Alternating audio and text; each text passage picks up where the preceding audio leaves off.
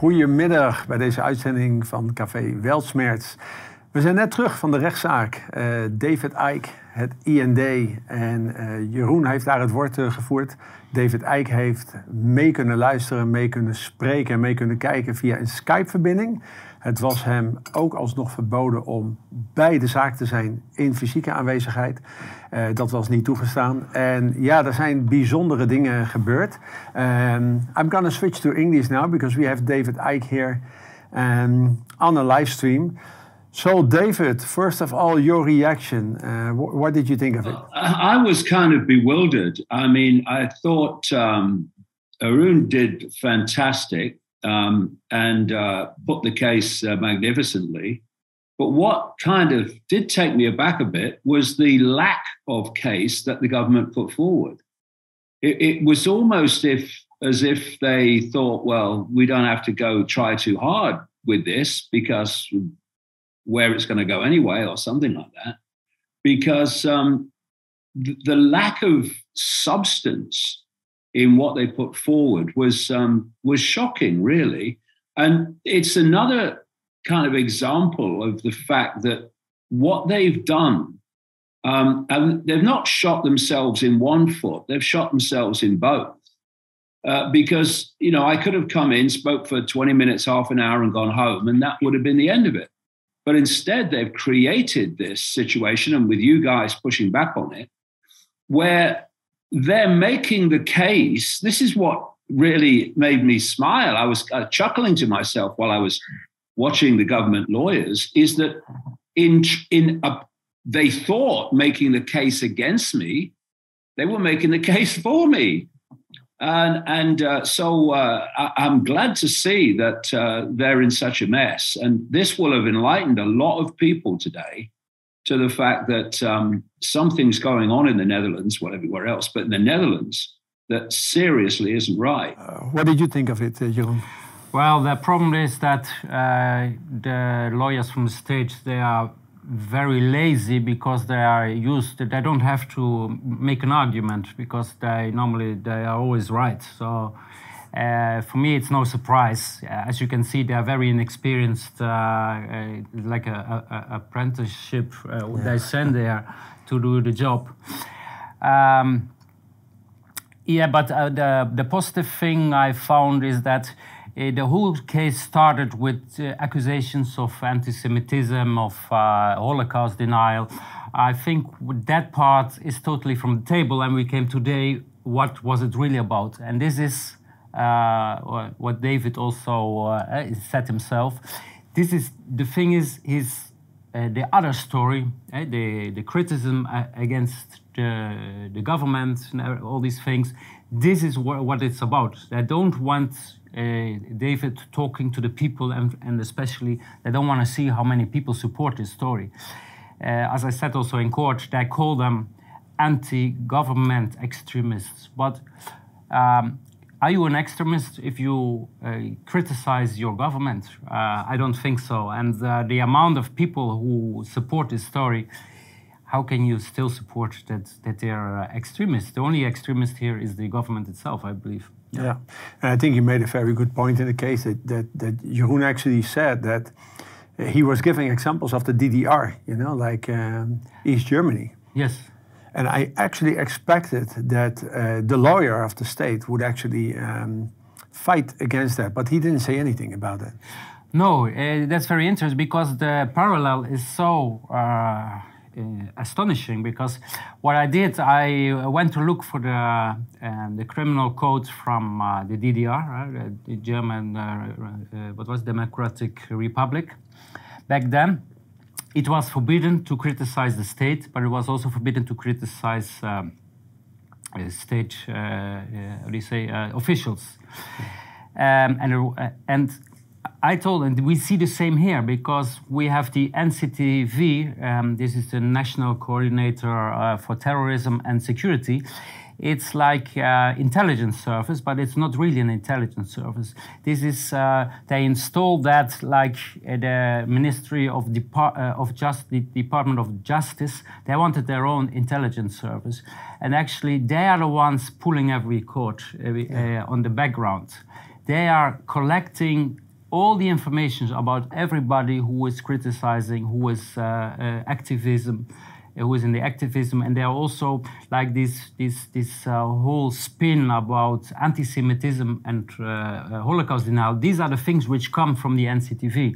And what I said, uh, listen, we had this story started in 2005 when um, the the right, like the Secret Service, the AIVD, the intelligence service, they were following activists who were uh, anti-globalists and who were um, uh, it, and it, it, came out that why are were they following it because this was outside the rules they were not supposed to everybody because they can only follow activists who have the aim to reach their uh, purpose with violence. If that's not the case, they have no business in, in, in following anybody.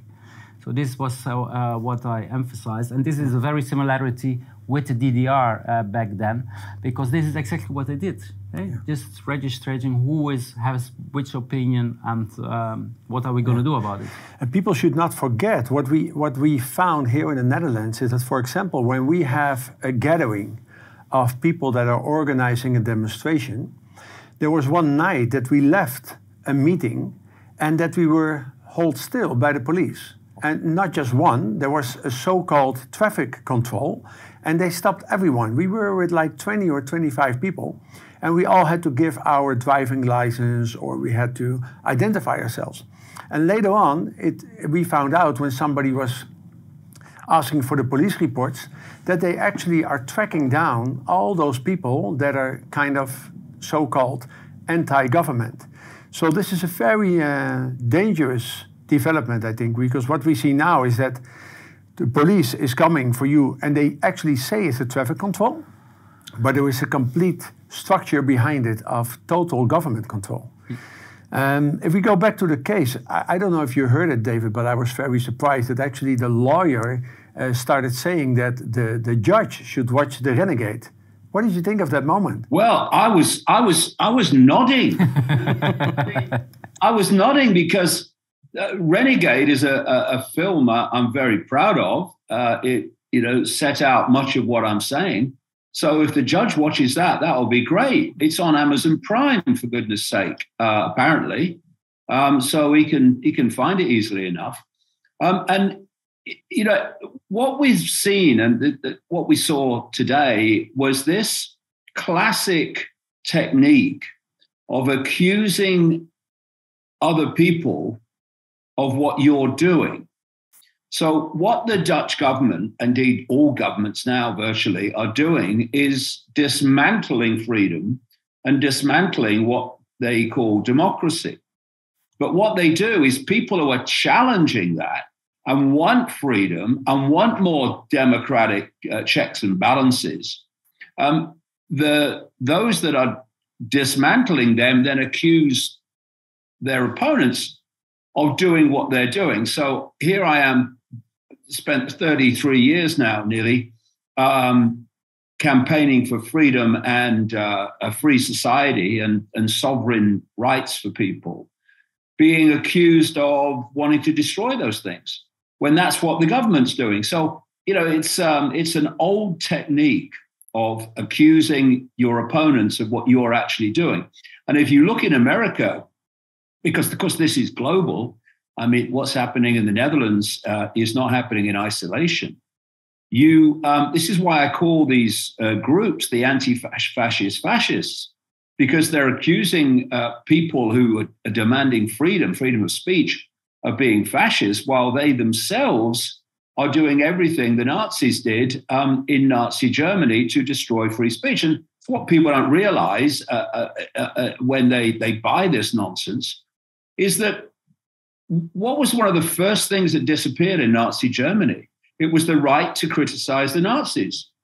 Um, they were literally burning books but they were they were um, stopping public meetings. Anything that was exposing the Nazis and warning about them um, was targeted. Their free speech was silenced. And so here we have, and this is how they do it. They this is why they keep um, in America the Democratic Party in America, which is dismantling um, freedom Um, and, and free, free speech is and democracy is always saying we've got to protect democracy. It's the it's the inversion again.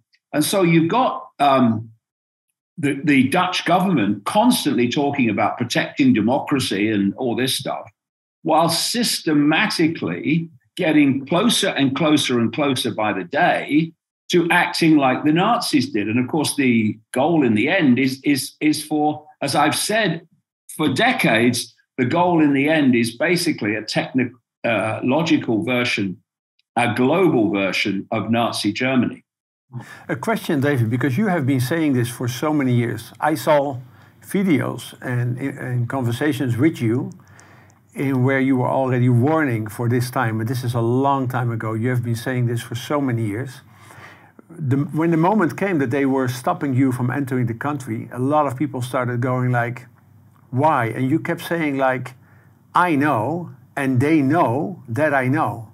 And my question to you is, how did you know for such a long time? Because you were saying this when you were filling, I think, a room with about two people and 800 empty chairs, when nobody knew anything about it. How do you know this? Where do you get the knowledge from? Well, um, I, I, tell the story in my books and uh, you know some interviews as well of um, what you might call a, a, spiritual awakening. I had not a religious awakening, a spiritual awakening. The top of my head blew off, and I um, was infused with a, a, another consciousness, and from that, um, and it was it was a series of amazing events, and, and, and from that, um, a an amazing synchronistic journey began, where I was walking into people, personal experiences, documents, books, all different sources of information, and what was coming at me almost in a coordinated way, well, very much so, I've described it as like um, you have got a jigsaw puzzle all over the table, and someone's handing you the pieces um, in an order that makes it uh, easiest to see where they go. And on the same analogy of the um, the jigsaw puzzle, I mean, I've not done one for a long time, but when I did them, what I uh, always did was find the the, um, the the straight bits and made the frame. Um, and then you start putting the pieces in the middle.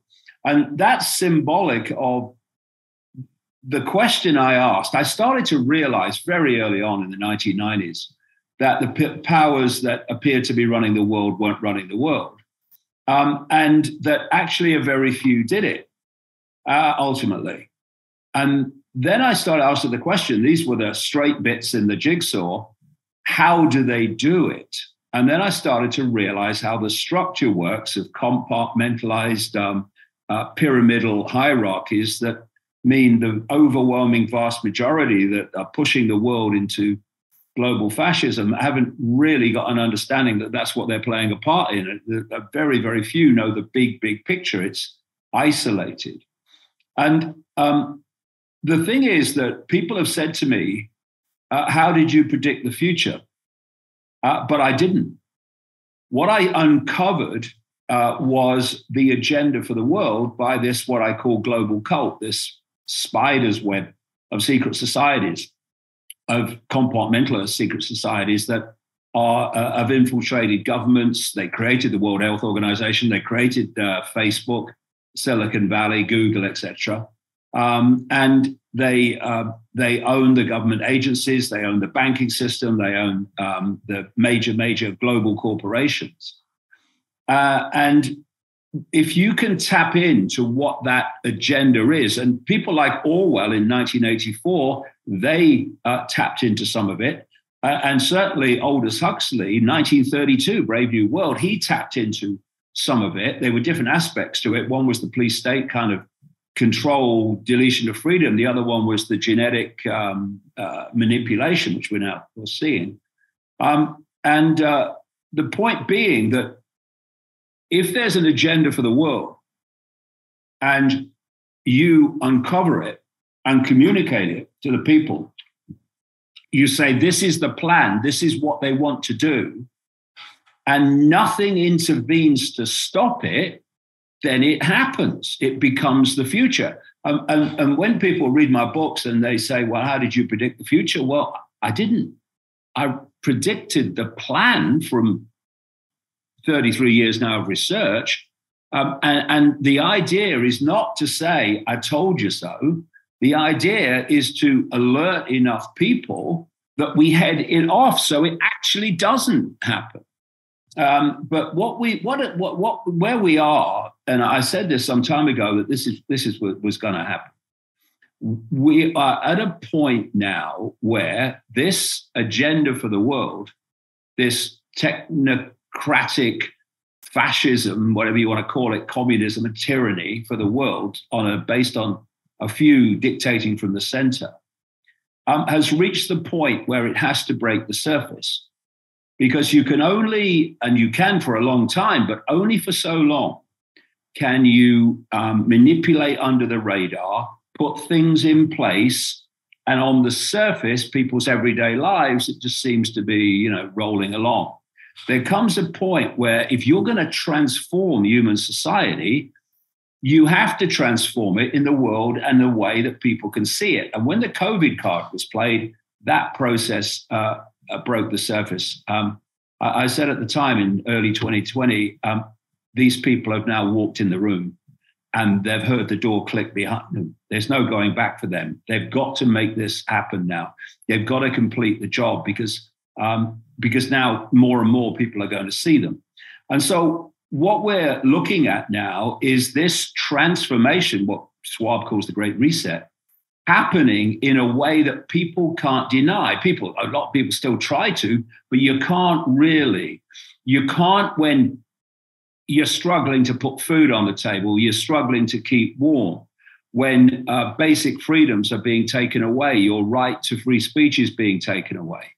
Um, when um, you're losing control of your children to the state increasingly over and over again. We just had this uh, case in uh, New Zealand um, I did a, an interview uh, uh, with people over there a few days ago where they've taken a, a, baby from their parents because they didn't want the baby to be infused in uh, with um, uh, vaccinated or what I would call fake vaccinated blood. And this is an, an indication of all the basic freedoms that are being eroded, absolutely in line with this plan that I started to tap into over the last 30 years. And so they can't hide it anymore. And this is one of the reasons, I think, why the, the government lawyers today in the case were in such trouble. Because you can't really justify what they've done. And so they're, they're uh, umming and ahhing, trying to, but they can't really do it because they've reached the stage now where it's become so extreme, it is actually unjustifiable to any kind of balanced, right thinking person, which is why um, they've made such a mistake going for me in the way they have, because it's alerted so many people in the Netherlands to the fact that um, those that are running uh, their country are not doing it for the benefit of the people. And alongside, of course, what they've been doing to me, you look at the staggering uh, treatment of Dutch farmers in land seizures and and and um, uh, imposing the taking away of their their land and their livelihoods. Then you see this week uh, Germany has started to do the same in parts of Germany that, that they're doing to the Dutch farmers. This is a coordinated global network uh, imposing a global um, agenda on the world, and um, and people are starting to get it now. It's a very exciting time as well as a very challenging one. Well, I'm looking at Jeroen now because they have been prosecuting for the last two and a half years. I think you calculated it to about 40 cases. Uh, over 40, yes. And there were many times that you also thought there was actually no defense oh. whatsoever. Yes. And the same you saw today. Yes. Is there any prediction to be made of what we have seen today? Uh, it's very hard to predict, but um, the the thing is, this is an individual case, so your chance to win is bigger than when you fight against, for example, for uh, uh against a mandate, uh, which which is for the whole country. Uh, also, this is really um, one step too far, uh, this, uh, the way they did this um, is very hard to defend. So if you allow this, um, then there are no borders anymore. Um, myself, I have uh, fought before this this uh, um, uh, signalation, you call it signal, registration in the SIS system in the past, and um, back then we won every case of them. So uh, there is a chance, but it depends all on how corrupt is the judge. And we have found out that the judicial system is corrupted to the bone, from uh, top down, uh, uh top to bottom, everything, everyone. Yeah. So yeah, I want to make a little bridge uh, to finalize this uh, this video. Um, those are, I don't know if you can see it, David, we have 52,167 signatures and still coming in. So if all those people are, are, are watching, I want to thank you very much uh, also on behalf of David and the entire team for your support. Because it seems like a very insignificant little moment where Jeroen shows the pile uh, of papers, but it makes a very big difference uh, that a judge can actually see materialized what it means when you have 50,000 signatures uh, on paper. Now, many people in this time, and they also tell us many times, like, well, you shouldn't fight the state because by fighting the government or by fighting anything, you are actually acknowledging it. So we better start facing the light and making solutions and do not even bother starting uh, lawsuits and fight against the government. And as a final word, David, what do you want to say to those people? And what do you want to say to those people that still stand up for freedom and that are willing to shine the light upon cases like this? Well, you know, I, I, I think the, the key thing is communication. It's communicating to people what is actually going on and presenting evidence to them to support what you're saying about what's going on. And if that's a Facebook post or a video or a lawsuit against the Dutch government, for me, they are all expressions of that same goal, which is to communicate information that the government doesn't want people to see. And what they've done, of course, is in uh, trying to stop people hearing what I've got to say, they've put what I've got to say in front of enormous numbers of people in the Netherlands compared with before. And this uh, uh, challenge that you uh, you guys have brilliantly um, made happen um, is is, in, is an, I mean, we're here we are on another day, another day, um, and this video of the case and uh, the bits from it will go out and out to more and more people. And you know, you've seen uh, a lawyer um, speak out for freedom and expose the the extremes of the police state that's unfolding. And you've seen a government lawyer completely unable to challenge that and to put forward a case for the fascistic um, nature of what they're doing.